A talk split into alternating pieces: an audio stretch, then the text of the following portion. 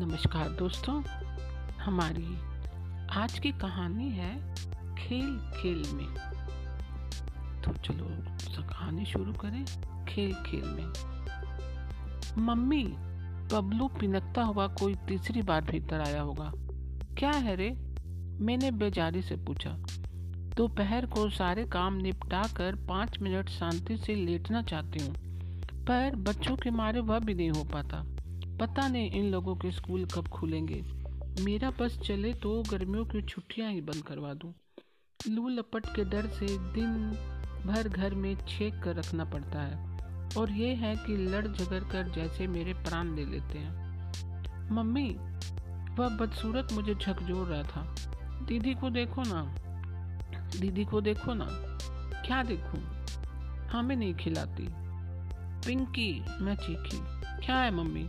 उसने वहीं से पूछा, जानती है ना कि भीतर आना खतरे से खाली नहीं है?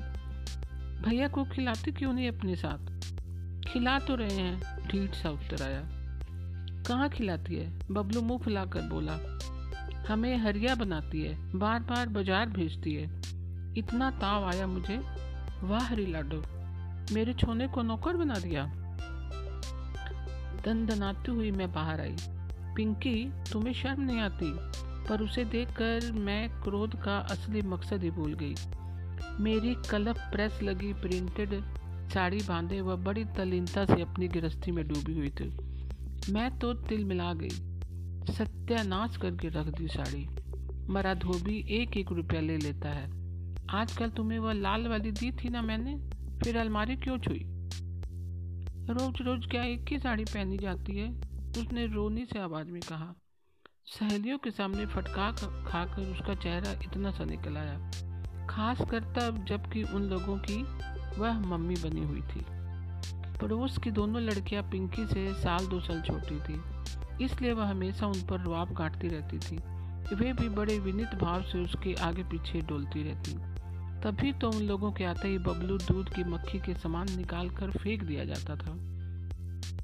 और मुझे फिर अपना मंतव्य याद आ गया। तुम्हें शर्म नहीं आती मैं गर्जी अपने भैया को नौकर बनाती हो। तो क्या करे मम्मी? उसने ठुनकते हुए कहा, दिन भर घर में बैठा तंग जो करता रहता है। ये ना, आंटी बार बार खाने को माँगता है। स्वाति उसके सुर में सुर मिलाकर बोली, ये लोग भी तो खाती हैं। बबलू ने अपना पक्ष प्रस्तुत किया। आंटी, हम तो अपना हिस्सा बचा बचा कर खाती हैं। चपटी नाक वाली पूनम गाल फुलाकर बोली यह तो अपना हिस्सा एकदम चट कर जाता है। बार बार कहाँ से दें? हमने ड्राइंग रूम सजाया था। सब बिगाड़ कर चला गया। पिंकी ने एक और शिकायत दर्ज की। शिकायतों का पुलंदा जरा भारी हो चला था। इसलिए मैंने कुछ सोच कर तजवीज पेश की। देखो, ऐसा करो, इसे पापा बना दो। दिन भर दफ्तर में रहेगा, शाम को सब्ज़ी लेने भेज देना। थक, पिंकी ने मुँह बचकाया। ऐसे सड़े आदमी को पापा कौन बनाएगा? बड़ी आई पापा वाली। मुझे भी ताव आ गया। बबलू को ज़बरदस्ती गोद में उठाकर मैं भीतर ले गई। तू तो मेरा राजा बेटा है ना? चल, तुझे मैं तस्वीरों वाली किताब दिखाऊँगी। अच्छी अच्छी कहानियाँ सुनाऊँगी। दीदी को तपने दे वही बालकनी में। बबलू को पलंग पर बिठाकर मैं अलमारी से वह पुस्तक निकाल लाई, जो कि पिछले दिनों बच्चों की बुआ ने अमेरिका से भेजी थी। मैंने अब तक उसे बच्चों की और वो आस पड़ोस की नज़रों से बचा कर रखा था। बच्चों की पोशाकों के असंख्य नमूने थे उसमें। जितनी प्यारी पोशाकें थी, उससे भी प्यारे वे बच्चे थे। मुझे तो हर लड़की की तस्वीर में पिंकी ही दिखाई दे रही थी। अभी कुछ क्षण पहले उस पर बरस ही रही थी मैं, पर अब बेतरह प्यार आ रहा था। उसकी बातें सोच सोच कर मुझे हँसी आ रही थी। नटखट भैया से छुटकारा पाने का कैसा बढ़िया समाधान खोजा था उसने। बस नौकर बनाकर बाज़ार दौड़ाते रहो। वह एक जिन की कहानी है ना, कि काम बताओ, नहीं तो खा जाऊँगा। ये बबलू माँ से किसी जिन से कम थोड़े ही हैं। और कितनी ठसक के साथ पिंकी ने कहा था थक ऐसे सड़े आदमी को कोई पापा बनाएगा? बात करने का यह अंदाज कहाँ से सीख लिया उसने? वैसा उसका रोज वाजिब है। ये तीनों चारों लड़कियाँ पूरी दोपहर खेलती रहेंगी। उनकी आवाज़ तक नहीं आएगी। पर यह जाएगा तो खेल बिगाड़ कर रख देता है। कटोरी भर नमकीन, मुट्ठी भर चना, चिरौंजी थोड़ी सी मूंगफली थोड़ी सी सेब, धानी और दो संतरों के सहारे वे पूरा दिन खींच लेंगी। उतनी सी पूंजी में गृहस्थी के सारे काम निपटा देंगी। सहेज कर रखना बचा बचा कर खर्च करना, जैसे ये माँ के पेट से सीख कर आई हैं। और यह गधा एक बार में ही अपना हिस्सा डकार कर फिर शेर बन जाता है। मम्मी, बबलू गुनगुनाया, मैं बाहर जाऊँ? कोई ज़रूरत नहीं, मैंने उसे जबरन थपकते हुए कहा, चला तुझे कहानी सुनाओ कौन सी सुनेगा? चोर सिपाही वाली। दोनों बच्चों की रुचियों में कितना फ़र्क है। पिंकी राजा रानी की परियों की कहानियाँ सुनते नहीं अघाती।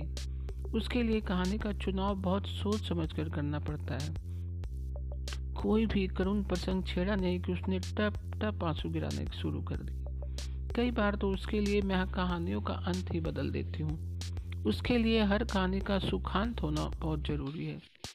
बबलू को चाहिए राजकुमार की, डाकू की, शेर की साहस भरी कहानियाँ। ये मार धाड़ वाली कहानियाँ सुनते उसकी अपनी भी मुठियाँ तन जाती हैं, अथूने फड़कने लगते हैं। कई बार जोश में आकर वह पास रखी चीज़ों को किक मार कर उछाल देता है। मेरी काम वाली बाई तो उसे गब्बर सिंह कहकर ही बुलाती है। कई बार मैं सचमुच चिंतित हो उठती हूँ। बड़ा होकर पता नहीं ये कैसा निकलेगा। इसकी महत्वाकांक्षाएँ भी तो अजीब हैं।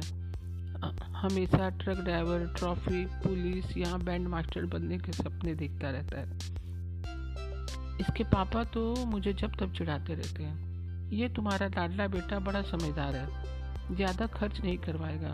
जल्दी ही अपनी रोजी रोटी कमाने लगेगा। ज़्यादा ऊँचे मत उड़िए। कोई बचत होने वाली नहीं। मैं उनका मुँह चिढ़ा कर कहती हूँ। वह आपकी नकचड़ी ज़िंदगी भर की कमाई समेट कर ले जाएगी। देख लेना। मैं जग्गा डाकू की लो भरसक कहानी सुना रही थी, पर जब बड़ी देर तक अप्रचित प्रतिक्रिया नहीं हुई तो मैंने देखा बाएँ घुटने की कमान पर दाया पैर टिकाए बबलू बिल्कुल पापा के अंदाज में लेटे सामने टकटकी लगाए है। उनकी दृष्टि का अनुसरण कर मैंने देखा, कल ही कैलेंडर का पन्ना बदला गया था और नए पेज पर एक सोड़सी आलिशान कार से टिकी खड़ी थी।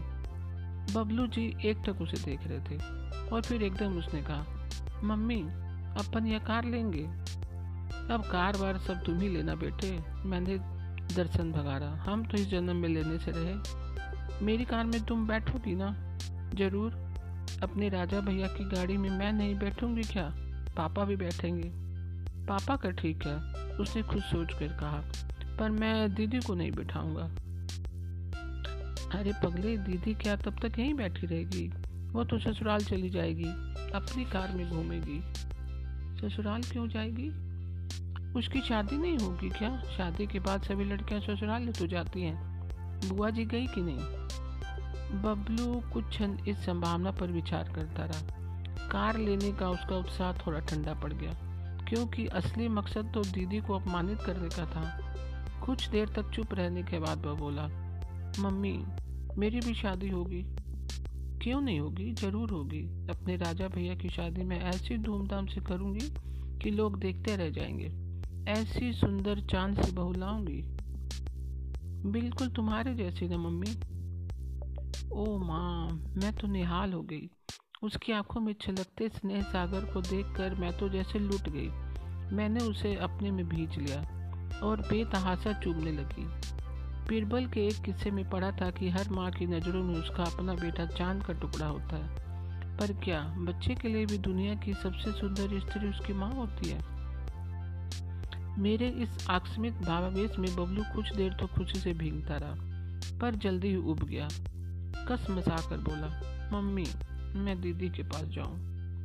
तू भी बस मैंने गुस्से से उसे परे ढकेलते हुए कहा दुदकारा जाएगा, फिर भी वहीं रट लगाएगा। फिर उसे पुचकारते हुए कहा, आ, तुझे चिज्जी दूँगी। एक पूरा का पूरा आम दूँगी। दीदी से मत बताना हाँ? वादे के मुताबिक मैंने सचमुच उसे एक साबुत आम दिया। पाँच सात टॉफियाँ दी कटोरी भर खट्टा मीठा चिवड़ा दिया और बार बार उसे जताया भी कि ये सारी चीज़ें मैं दीदी से छिपा कर दे रही हूँ वह निर्लिप्त भाव से सब कुछ ग्रहण करता रहा। फिर उसने अपना सारा खजाना एक प्लास्टिक की थैली में उलट दिया। ड्रेसिंग टेबल से एक रबर बैंड उठाकर उसे जतन से बंद करते हुए बोला, मम्मी, हमारी काली पैंट देना तो? इतनी गर्मी में पैंट पहनेगा? मैंने हैंगर से उतारते हुए कहा। उसने जवाब नहीं दिया। चुपचाप पतलून पहनकर बड़ी स्टाइल से शर्ट इन किया। फिर घंटे भर बैठकर जूते पहनता रहा। प्लास्टिक एक संदूकची मैंने उन लोगों को दे रखी है। उसमें दुनिया भर का कबाड़ भरा रहता है। माचिस की खाली डिब्बियाँ, चूड़ियों के टुकड़े, सीपियाँ, रंगीन पत्थर, कंचे और न जाने क्या क्या। अपनी धूप वाली कैप पहनकर बबलू ने वही संदूकची उठा ली और बाहर की ओर चल पड़ा। एक हाथ में नाश्ते की थैली भी थी। इस बार मैं कोई रिस्क नहीं लेना चाहती थी, इसलिए उसके पीछे पीछे दरवाजे तक चली गई। दीदी, उसने सहमी से आवाज़ में पुकारा, इधर नहीं आना, कह देते हैं, दीदी ने वार्निंग दी। हम हैं ना, बबलू ने साहस बटोरा, जयपुर वाले ताऊ जी हैं, तुम्हारे यहाँ मेहमान आए हैं। इस घोषणा के बाद वातावरण थोड़ा बदला। दीदी के तेवर थोड़े ढीले पड़े। महिला मंडल में कुछ खुसर खुसर हुई। सलाह मशवरा हुआ। लाख हो ताऊ जी का अपमान तो किया नहीं जा सकता ना? बबलू भी इस बात को जानता है। दीदी, अपने से तो उसे यह सम्मान कभी नहीं देती। लेकिन जब बबलू ने अपने आप की पदवी धारण कर ली तो उपाय क्या है? अब तो स्वागत करना ही पड़ेगा। बबलू जी बड़ी गंभीर मुद्रा बनाए धीरे धीरे घर में दाखिल हुए। एक कोने में पड़ा हुआ बूढ़ा किसी ने आगे कर दिया। बबलू जी उस पर आसीन हो गए। पिंकी ने साड़ी का पल्ला माथे पर खींच कर झटपट उनके पैर छुए। स्वाति और पूनम को भी वैसा ही करने का आदेश दिया। फिर ताऊ जी के लिए गिलास में पानी आया, छोटी सी कप प्लेट में चाय आई। फिर उन्होंने अत्यंत कृपावंत होकर हाथ की थैली पिंकी को पकड़ाई। बहू, यह बच्चों के लिए मिठाई है। पिंकी ने थैली झपट ली, खोल कर देखी और संतुष्ट भाव से बच्चों को थोड़ा थोड़ा देकर बाकी सामान सहेज कर रख दिया। ताऊ जी कनखियों से देखते रहे, पर उनके हिस्से में कुछ न आया। वे बच्चे थोड़े न थे। पिंकी बड़ी घाग है उसने पूनम से कहा, जाओ ताऊ जी से कहो, पानी तैयार है, आप नहा लें। अब हुई ना मुसीबत, नहाओ भी, फिर पूजा भी करो। घंटे भर तक ठाकुर जी के सामने नाक दबाकर बैठे रहो। घंटी बजाते रहो। ताव जी बनना तो बड़ा महँगा पड़ रहा था। नाश्ते का सामान पिंकी के कब्जे में था। और यहाँ, यह हाल था कि भूख के भजन ना होए गोपाला। पबलू कोई कम थोड़े ही है, उसने फटाफट गाड़ी। ओम जय जगदीश, हरे, लाकर खड़ी कर दी और कहा, बहू, जरा भोग तो देना। पिंकी ने झक मारकर पूरा थाल से जाना पड़ा। ठाकुर जैसे तो बेमानी नहीं हो सकती ना। ताऊ जी ने प्रसाद का थाल देखा तो खुश हो गए।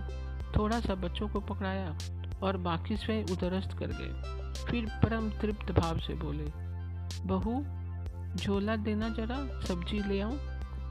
पिंकी खुश की थोड़ी देर को तो बला टली। सिर पर पल्ला था कि बार बार खिसका जा रहा था। उसी समय स्कूटर की परिचित हॉर्न सुनाई दिया और ताऊ जी झोला फेंक कर नीचे की ओर भागे। बहुरानी ने भी साड़ी उतार कर फेंकी और वे सीढ़ियों की ओर लपकी। स्वाति और पूनम भी उनके पीछे होली उनके पापा के आने का समय भी हो चला था। यहाँ से वहाँ तक पसरी हुई अपनी साड़ी को तहाते हुए मैं बालकनी का मुआयना कर रही थी। आज फिर मुझे उनसे डांट पड़नी है। सुबह जब दफ्तर के लिए निकलते हैं, तब भी घर ऐसा ही बेतरतीब फैला होता है।